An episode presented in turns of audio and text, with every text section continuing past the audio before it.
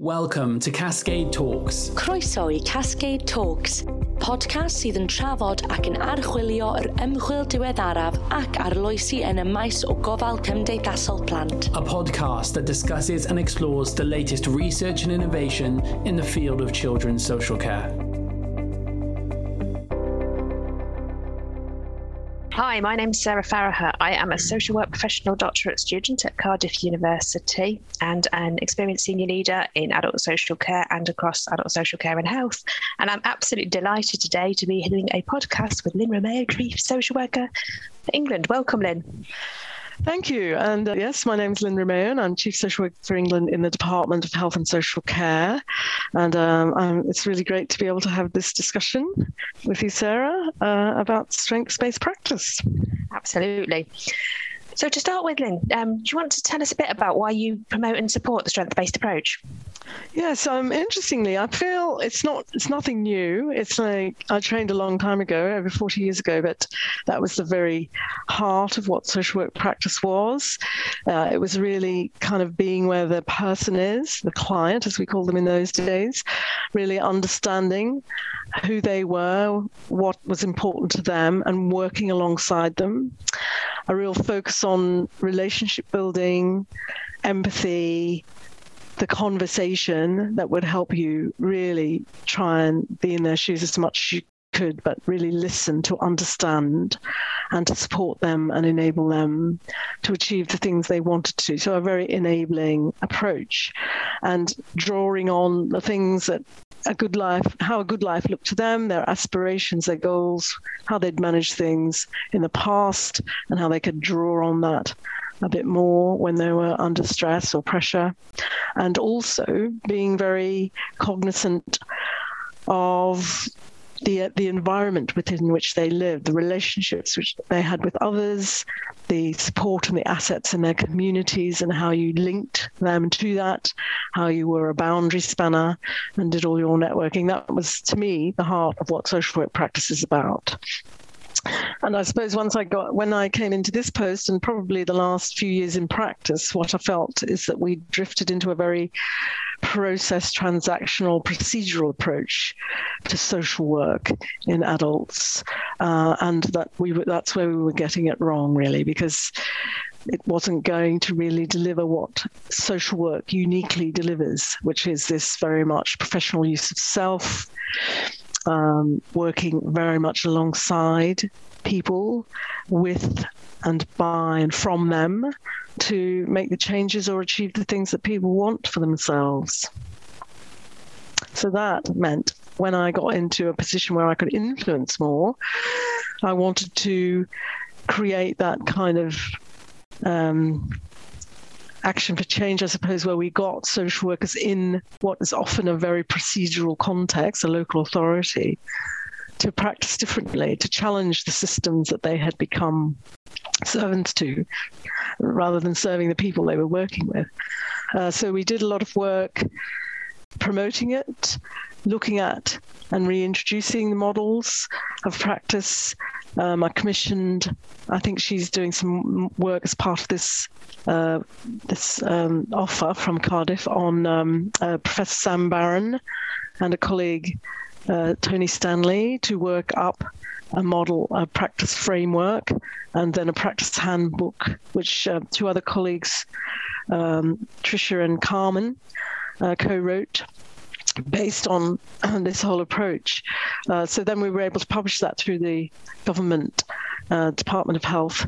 Uh, so that's out there for people to use. And we had previous to that done a big round table with lots of people from the sector, including service users or service user organizations or uh, personalization leads from different places, uh, which very much, you know, consolidated this. And there are lots of people promoting this way of working with both communities, individuals, and trying to shift and leave a change in the way we work with people. Uh, so it's there. Lots of places have taken it on board and used particular models uh, which promote social strength-based strength-based work. Um, so uh, using restorative practice or the three conversation model, uh, things like that, and clearly more systemic approaches to working with families and individuals. Um, family group conferences are becoming more utilized within adult social care, particularly around safeguarding. Uh, now more around discharge, hospital discharge. Actually, that might be of interest to you. So I think we're we're sort of gaining traction, but often these things take years, don't they, to really turn around, and you're you're fighting against a system as well sometimes. But I do feel there's enough of it flagged or highlighted in the CARE Act and the guidance that goes with it. The government have just published uh, a further paper called Putting People at the Heart of Social Care. And again, there's been a strong emphasis, which myself and colleagues from across the sector have been able to influence around the person, the I statements, looking at their strengths, looking at how you work with the outcomes that they want to achieve for themselves and how you support and enable them to do that uh, and trying to move away from that kind of very bureaucratic approach. So, hopefully, these things over time will help us to get back into a place where that is what social work is about absolutely that's fascinating and I, I, meant to say and we can edit this bit out but um, um, my professional doctorate I am looking at strength-based approaches in social work so I'll, oh, be, doing, I'll be doing an ethno- ethnographic study following social workers around and looking at how they practice and where those strengths come out and where we might need to think about how we can support that further I yes, I mean, I'd be interested in that. It's like there's only so much you can do, isn't there? Giving promoting it, writing about it, giving people frameworks, suggesting people they could get into the organization to help, if you sent, in a sense, retrain people to be freed up to work differently. Um, how you get that kind of change over time, that where it is very much evidenced in everyday practice that everybody's doing. I'd be interested to know how, how we can take it further and faster, actually, faster and further. Mm. Absolutely. And obviously, the research that's been done around strength based approaches, especially in the UK, is it gives us fairly limited, evidence for it working, even mm. though we know it's the right thing to do. Um, mm. So I, I think. I mean, the other thing we've been able, I've been able to do is because we have the National Institute for Health and Care Research in the department, and we did a big um, project on what are the top 10 questions we need to answer about adult social work or social work with adults. Mm-hmm. And from that, uh, one of the questions was uh, how effective is strengths based social work practice? And of course, the literature reviews shown just that. There's not enough evidence or research into it.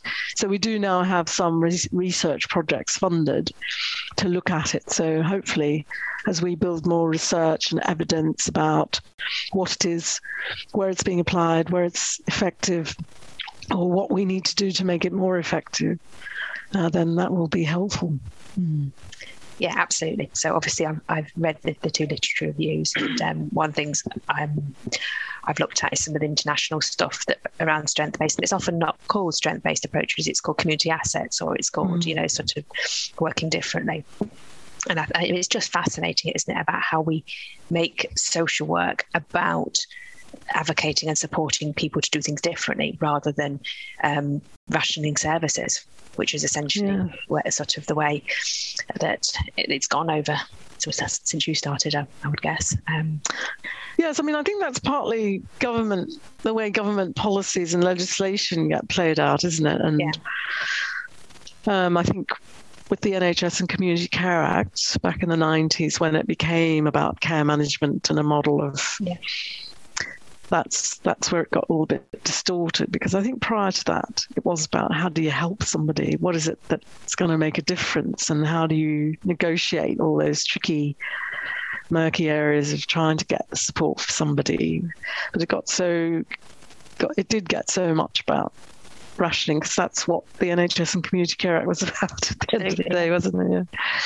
But hopefully the Care Act has helped a bit I think the struggle around eligibility will always be an issue, and that's a conundrum that I think we need to think about. How do we support and enable social workers actually? And how do you use a strength based approach? It's like with when you're working with people and communities then there's when you're actually supervising and working with social workers or social care professionals and then there's quality assurance. How do you take a more strengths based model and apply it to your quality assurance as well and your leadership how leadership is modeled so it's something you can look at uh, with all of those areas, isn't it? It's not just about what does a social worker do and say when they go out there to visit somebody or be with somebody. So how do you do that with your? How do you supervise in that way as well? Mm.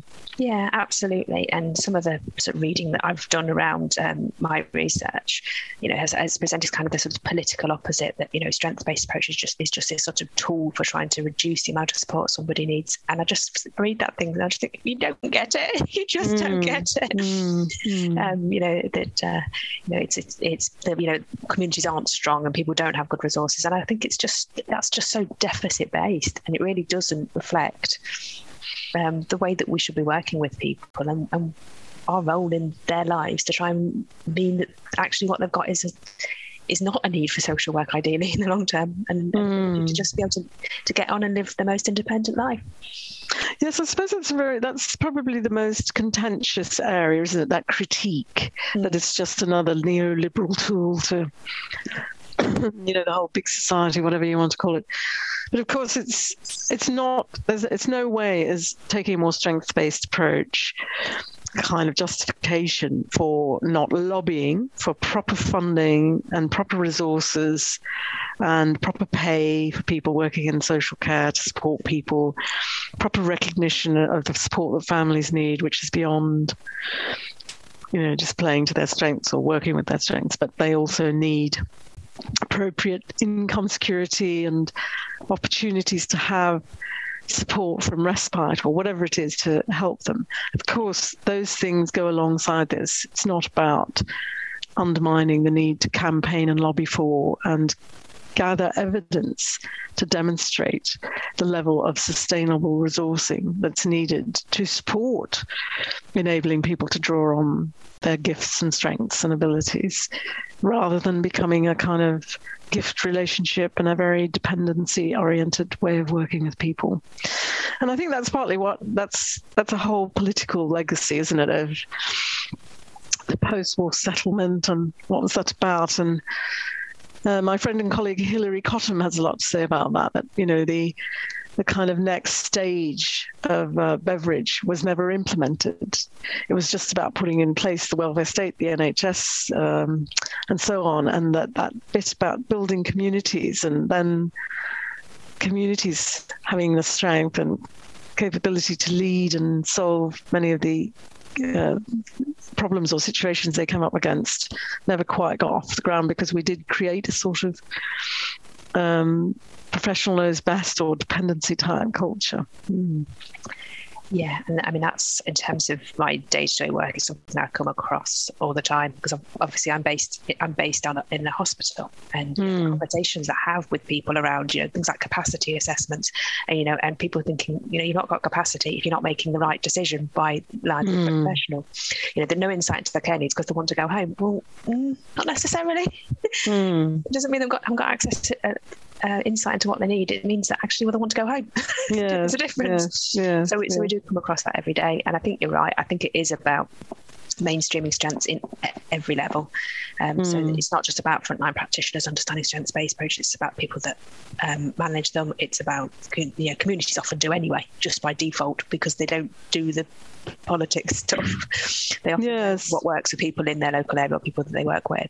Mm. And I mean, just it's you're so right. And if you don't, you've got to try and have. If you're going to make it work, if it's going to really represent a sea change in how we practice. It's got to be the whole system from you've got to have committed senior leaders and uh, people inspiring and supporting and enabling uh, their practitioners to do that, haven't you? You've got to have people who believe in it so they'll change the systems that people are required to work with, the way in which you, it's uh, like the classic one is when I've spoken to people about it, well, it's all very well saying that, Lyn, but we've got all these forms that we have to fill in that start with you know what the person can't do.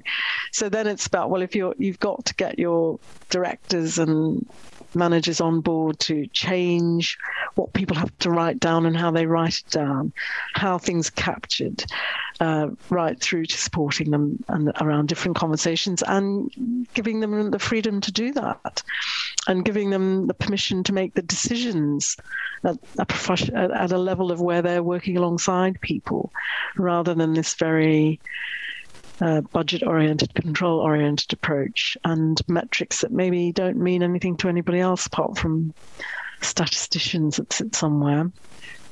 So that's absolutely key. It's impossible. It's so hard to do it otherwise.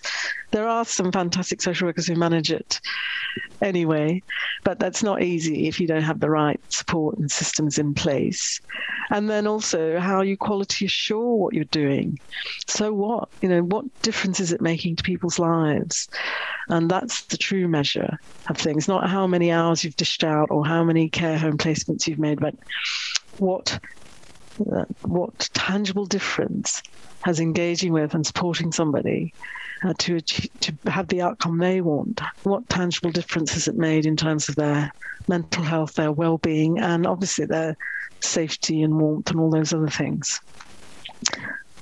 Yeah, I think part of the challenge is that mm. there is a desire, scientific desire, for that to be numbers based, and it's always going to be about what works for that individual person. It's always going to have to have that qualitative element. And you know, how has it made a difference for me, my family, my next door neighbour? You know, you know, rather than how many people reported that their lives were better. Well, if you've had a major incident in your life, it may not be better, but is it as has the input you've had helped you to manage where you are in your life and and can deal with that in the best way possible for you. Yes, absolutely. And of course, within that are all the other elements of great social work, which is how you work with people's loss and change, how you help them to process that, to get to a position where they are managing that as well as they can. And, you know, for them, it's it's a loss, but it's a change in how you adapt to a new way of being, but as positively as you can. All of those things are part of a more strengths based approach, aren't they? Absolutely. Yeah. I mean, it's just another title, isn't it? For, and that's what sometimes social workers who've been around around a long time will say this is like going back to my roots of social work to what i believe social work to be this is this is old fashioned social work, for want of a better term.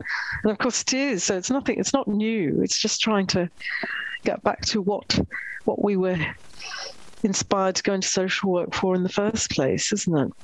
And I think the political debate about social justice and human rights and is very much the heart of the strengths based place. Of course, it's not just about getting people to rely on the things they have available to them.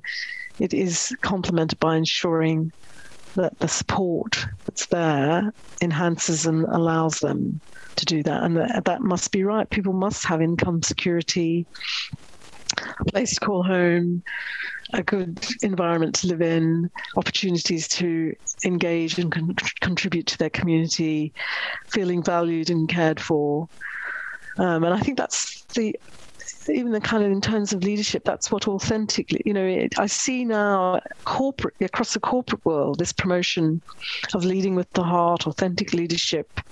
When you unpack it, it's what we've tried to do in social work for years, which is, you know, knowing what you're talking about, having this knowledge, skills, and uh, experience so that people think they know what they're talking about. Secondly, that they can trust you that openness, that transparency, that getting alongside of people. And thirdly, uh, that you care, that you do actually care about what's going on what happens and who cares about what's happening here and how do we garner the kind of resources and strengths that everybody has to support somebody. Um, which is interesting, isn't it? That our way of being and seeing the world is now becoming more universal across even the business world. Yeah. No, you can see it. You can see the sort of the LinkedIn posts around, you know, don't ask your workers to come into the office, trust that they're doing what they're doing. You know, yeah. you know, little things like that. You can just see that sort of idea that people just need to have the space and the thing to do the, the right things in the right mm. way. And, and the you know trust goes a long way to, to delivering a lot of that. And if that's the same sort of relationship, if you can make that relationship between you know the um, service user or the customer or the, the I, I, go with person generally the person the person um, that you're working with, then that then you're halfway there before you ever start in terms of that sort of that trust and um, getting what uh, getting the best outcomes for people really. Yes, that's right. I mean, I suppose um, it's that whole thing about you know this, and we ha- we are pushed into it, aren't we? The street level bureaucrat type social work practice, where you are making decisions at the front line with people, which are often about the agency and what the agency requires, how you tread that very delicate line between being there for the person to advocate, to support, and enable, whilst also uh, being employed by the the state and the requirements of the state, and that kind of more radical approach to well, how do we push back in terms of what the state is doing and what the state should be doing. It is complex because I mean, it's a very old notion of uh, social workers as street level bureaucrats, um, where we're out there working on the front line with people and um, engaging in you know we're very privileged aren't they aren't we? People bring us into their world share things with us that you know it's amazing when people tell you their stories. It's quite um, a personal and intimate exchange. And we have to balance that very carefully with we're also there as agents of government the state and having to work within the constraints of that, um, and how we then challenge within that.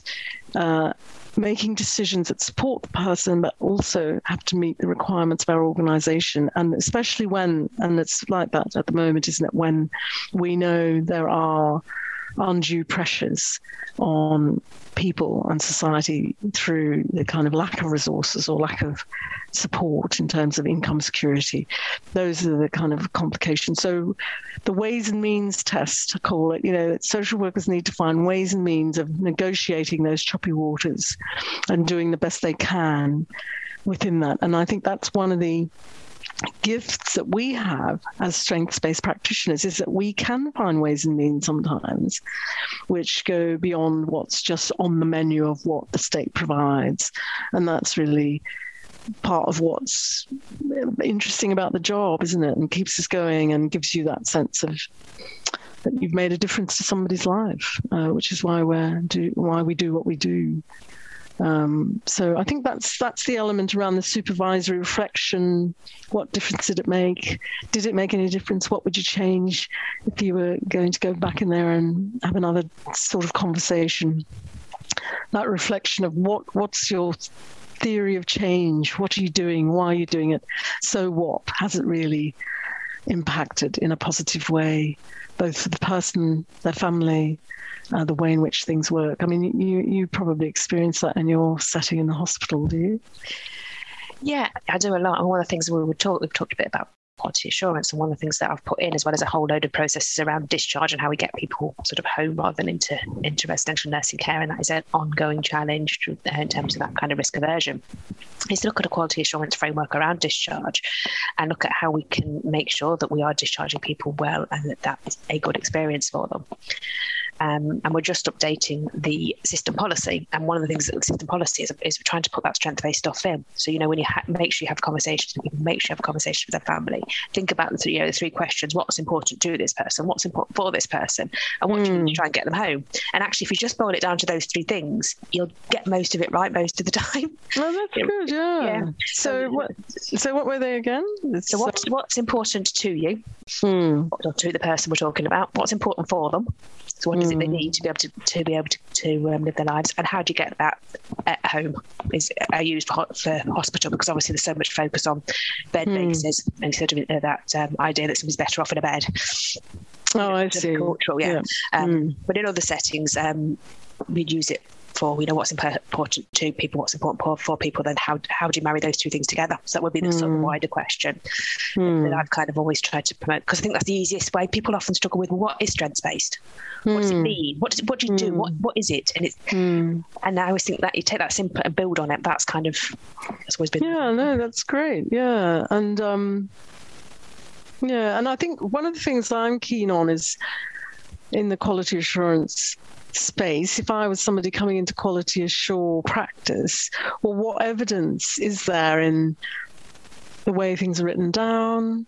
Uh, whether there's evidence that something has been co-produced or co-designed with a person, for example, um, is well-being central? Like the things you said, what's important to them, for them, and I think the thing that maybe people struggle with a bit is around the safeguarding and proportionate risk element. And that's where your capacity and unwise decisions, as opposed to not being able to make, uh, not having the capacity to make a decision, yeah. how those those very finely balanced this is what I want, and these these are the risks. These will how I'll mitigate them. But this is a kind of um, positive risk approach to supporting people so that people don't become over risk averse and over. I mean, that, that happens a lot in hospitals, doesn't it? Often medical teams will want to put in a lot more support than, than is needed because they're worried or more risk averse. Yeah, and that's one of the things. Uh, if you look at what's going on, we've tried all sorts of things to, to see about how we could reduce the prescription of care in hospital. And I've sent up, you know, we've sent up social workers to do the work. And you know, it doesn't matter who you send. If you're looking at a person in a bed, you can only see them there. And mm. the only hmm. way to, to un, truly understand what people need is to take them home and assess them.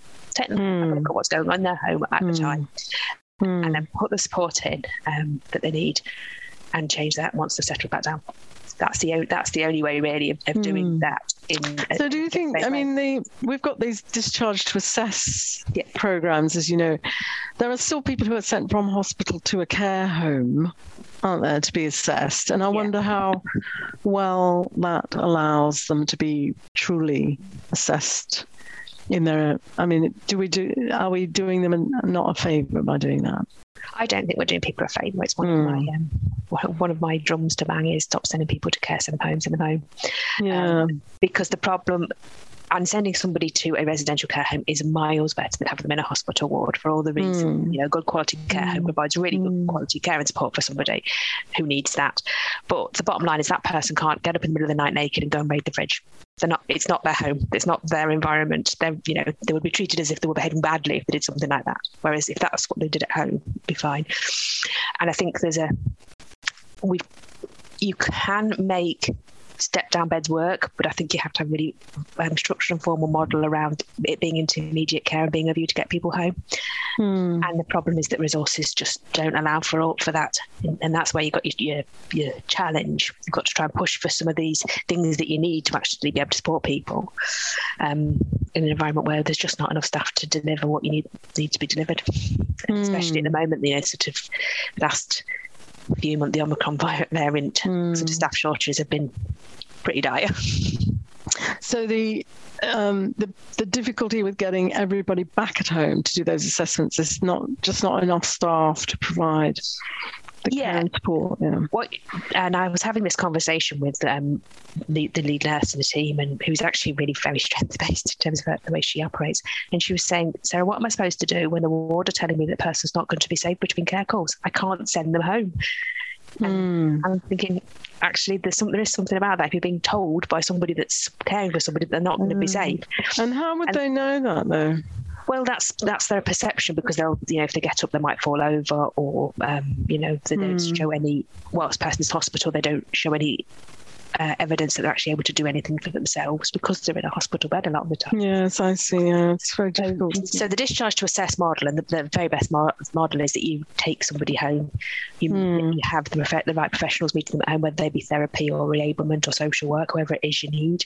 Mm. That you look at then at what that person needs, and if you mm. can't meet it on that day, you return them either to hospital or to a bed while you put that in place. But at least you've got a hmm. really good understanding of what they need, hmm. and even if that person doesn't stay at home for you know this it's still inevitable they may need long-term residential or nursing care they've had that chance to say goodbye to adjust to you know they don't just leave their leave their home in an ambulance and never mm. ever go hmm. back mm.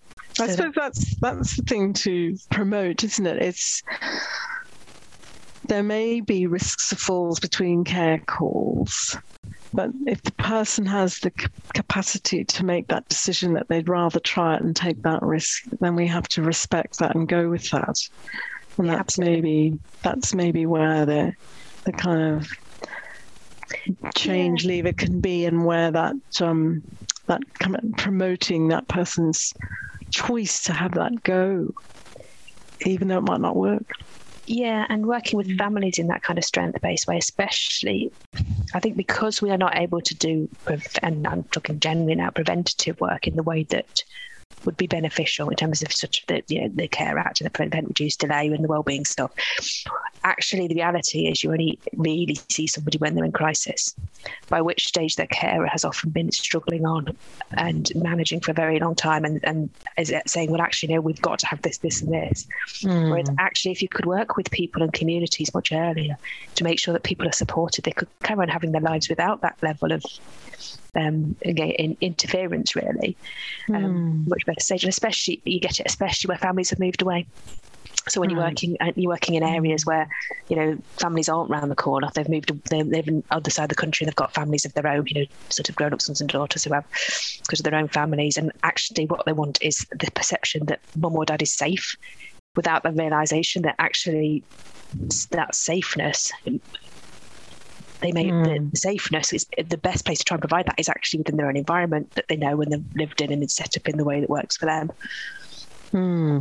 So I suppose that's uh, interesting because I was talking to somebody recently who works in a big hospital or who's a non-exec director of a big hospital actually and they and they had found by introducing that family meeting around the discharge decision that they were able to achieve a lot more in terms of people going home because families when you use that more family group conference approach and it's it, there's not there's a freedom where you're like well there's permission uh, for the family to think through what might be ways of supporting somebody so that they can have that their desire to go home met that they managed to get people discharged in a lot, a lot, in a lot like I think they reduced uh, delays by up to two thirds by taking that approach, and more people went home, even though sometimes it was about the family agreeing a plan to support person for six weeks until other arrangements could be made. Uh, it's about engaging with the strengths of the system and the family, isn't it? And sometimes I also had an example where two sisters hadn't spoken to each other for 20 years, having fallen out, but using that model yeah.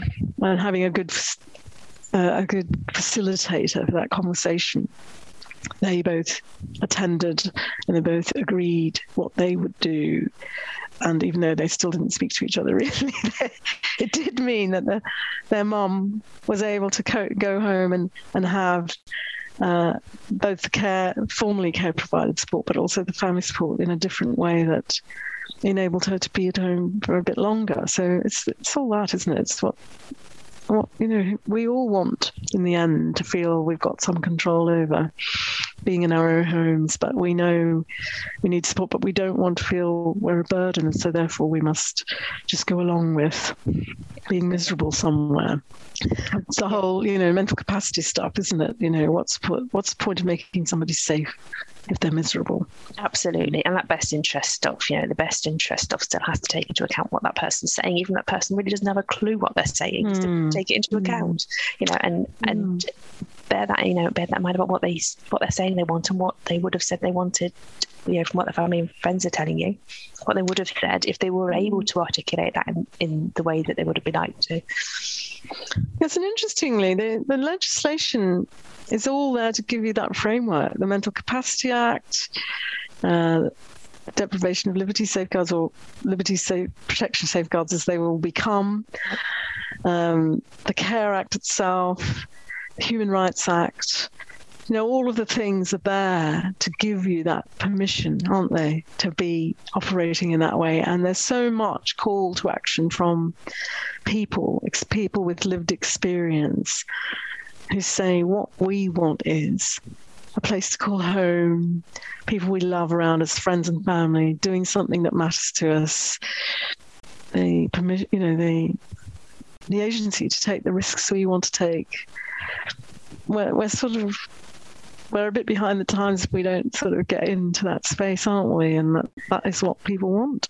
We are, and we provide a, um, an old-fashioned and outdated menu of options for people. You know, we provide very traditional home care. I know there are some really good models of home care in, in some areas that you know kind of based on the Buurtzorg model and stuff, but mm. we, we hmm. provide very much a you know three calls, four calls a day type model for, of home care mm. or hmm. residential care. You know, and, yeah. and it you know that's and that's the same. I've worked in a lot of different places, and that tends to be sort of centrally. And then you might pilot something slightly different, but then think, well, we can't really roll that out because it's not going to work for this, this, this, this reason. And, mm. and actually, what we do is offer people a very traditional model of service that isn't, but people don't know what they need because they've never been in that space either. So it's difficult to get that kind of balance of, of how you can change. Mm. which is why the yeah, which is why the kind of what's a good life look like to you? What have you tried in the past?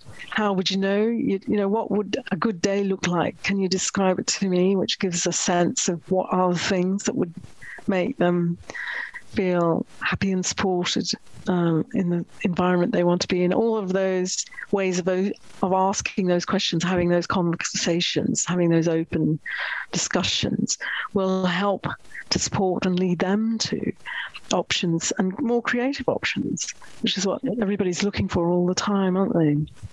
Which is why it's interesting to go back to some of the, you know, systemic family therapy approaches, which were very much about people are the experts in their own lives. You're there to collaborate as a professional and to work with them and that stories are central uh, to people's lives. So, how you create opportunities or limit opportunities will be about the story, the narrative approach. And uh, sort of narrative therapy, I think, became um, quite um, advanced in terms of fa- working with families. But I think it, there's an opportunity to use that in adults, as working with adults as well yeah, uh, because they create the opportunities for change and that people can reframe and change their story in their life. And we're there to collaborate in the process, not to define it.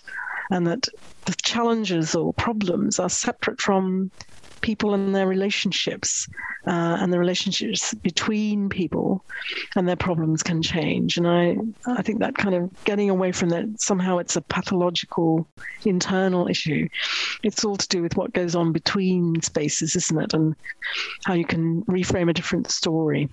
Absolutely. If you go right back to sort of the early sort of strength based work, the sort of Saleebey stuff, you know, one of the, the, the key things he said was these people have, have, have survived. These are survivors. they have been through horrendous mm. experiences. They've got significant mental health challenges and trauma, and yet they're here and they're surviving.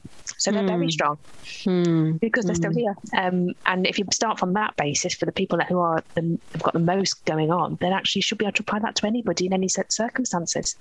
Start yeah. with the basis: this person is strong. This person's still here. They're still alive. Hmm. exactly. Yeah. Yeah. And if you start from that basis and kind of, and I know it's things have moved on in terms of the how and the what and all the rest of it. Those very early sort of theoretical frameworks around strength based approaches actually mm. still hmm. stand. Yes, no, I agree. It's very interesting, isn't it? Um, everybody gets very anxious, don't they, about coming across people who maybe have are hoarders living in a hoarder and squalor type situations and just absolutely panicking. You think they've been there for 80 years and they've sort of still pottering along in their own way. And it's about building on that rather than um, thinking you have to sort it all out and work it all out and, you know. Absolutely. And there's something about stuff. We all have too much stuff. Mm. And that's a relatively new phenomenon because people didn't have things in the sort of you know in the past they didn't have lots of, of stuff but we all have stuff we all build stuff. So actually mm. we're all going to become hoarders. Unless we do not me. I'm a, I'm a minimalist. Too much traveling about sort of, I can't remember the name of that sort of um, guru that says if it doesn't give you joy throw it away. But you know it's not surprising that lots of particularly old people, live in environments that are very overcrowded and cluttered. yeah, and we judge people for it. And we judge mm. people hmm. because the houses aren't as clean as we think they might should be. For people where their eyesight isn't particularly good anymore. they don't see. Uh, I remember my mother in law having a cataracts operation. She went, Oh my goodness, why didn't you tell me the kitchen was this grubby? like, because I thought why, you like that. We, should, yeah, we shouldn't have cataract operation. yeah. Uh, I mean, I, I, suppose that that's why it's so important, isn't it? And I hope people listening to this podcast will think about themselves and their role as practice leaders, whether they are frontline social workers or whether they are directors of adult social care or NHS Trust or whatever. That um, it's really important to frame this and support it and to give social workers the freedom to do things differently uh, and not be driven by their paperwork and processes and to use the expertise of social workers and people to design how things could be captured. Uh, so co-producing that so it doesn't become a burden but it supports and enables practice and really trusting the skills knowledge and judgment of both your practitioners and the people you work with as, as we've just said they've got this far with amazing kind of strength and resilience. And while some of the things might be fraying a bit, it's about how you build on that uh, innate strength and experience they've had to to get the change they they can see would give them the life that they want to lead. Um, people just want a little bit of help sometimes, don't they? They don't want to be taken over or agency to be taken away from them. Um, and I, I had a, a, personal experience recently of caring for my mother who was in her the last year of her life, and even at the very end, she was very clear she was going to stay in her home no matter what, and also that she had got to her 84 years, and uh, that was because she she did she had done this that and the other thing. And um, she wanted acknowledgement for her strengths and gifts and what she'd achieved. And that was still very important to her right till the end. And it's important to all of us isn't it? We don't want to be seen as a problem or a difficulty or a burden. We want to be seen as a gift somebody who is of value and has made a difference uh, to their to the people around them so important. I think thinking about that strengths based approach at end of life and palliative care as well is really important. How we reframe working with people um, and make that a positive experience based on those more strengths based approaches and conversations is key too absolutely. Because I, I, remember my mum died of cancer, so you know, I she was only sixty four. So we, I've I've been to that kind of end of life experience as well, and, and everything goes with it. But I remember one of the things that she said to me was, I don't feel any different at 64 than I did at 44 or at 34 or 24. I'm still me. I'm still exactly the same person that I was. I just mm. I might hmm. look a bit different. I might be more, I might be frailer, you know, and, and pain and all those things that go with with that. But mm. you're still inside. You're the same person. Yes, that's right. And that's, I mean, it's interesting now that um, we're starting to look more at introducing or ensuring that something like um, music is in somebody's care and support plan, for example, when particularly with people with dementia or cognitive uh, impairments when there's so much evidence now to the difference that music makes to their well-being and the way in which it can key into emotions and who they are and how important that can be in helping around a plan that works for them because it does give them a sense of and triggers those emotions and experiences that matter to them, and also helps with their feeling better in where they are. And that's another way of thinking about how you how you really key into what are the gifts and strengths and things that people that matter to people. So those memories and emotions and experiences matter, don't they? Because it gives them a sense of what their life was or is still, in fact. Hmm. So there's lots of ways you can frame this, isn't there? And it goes back to what we talked about at the beginning, which is be starting where the person is, being with them, really listening to understand, really, really properly exercising empathy, both cognitive and emotional empathy, and understanding the difference between that. Uh, in order to enable and support the person to have what to them is going to be a good life for them. Absolutely. Absolutely. This has been fascinating, Lyn. Thank yeah. you so much. Well, thank you for that, Lyn. That's been incredibly interesting. And I've learned some things about strength based approaches that I thought I knew, and it just challenges to have a little bit of a think differently about something. So that's been absolutely fascinating. Um, and thank you for taking time to uh, join us here today on this podcast. Well, thank you, Sarah, and thanks for being in the conversation with me because it helped me think things through too. And uh, it was really interesting to hear about your experience, particularly in the hospitals and the whole discharge process, and gives me some food for thought to go back and think about what else I can do about that. But I do hope people enjoy the podcast, and obviously happy for people to get in touch if there's anything else they want to talk about. Great. Thanks, Lyn. Thank you. Thank you for listening to Cascade Talks. Diolch am rando ar Cascade Talks. Hoffwn ddweud diolch i ymchwil iechyd a gofal Cymru ac i Lywodraeth Cymru am ei cefnogaeth cyllid. We'd like to thank Health and Care Research Wales and the Welsh Assembly Government for their funding support. ExChange brings together leading researchers with practitioners and service users to share expertise, research evidence, and care experiences.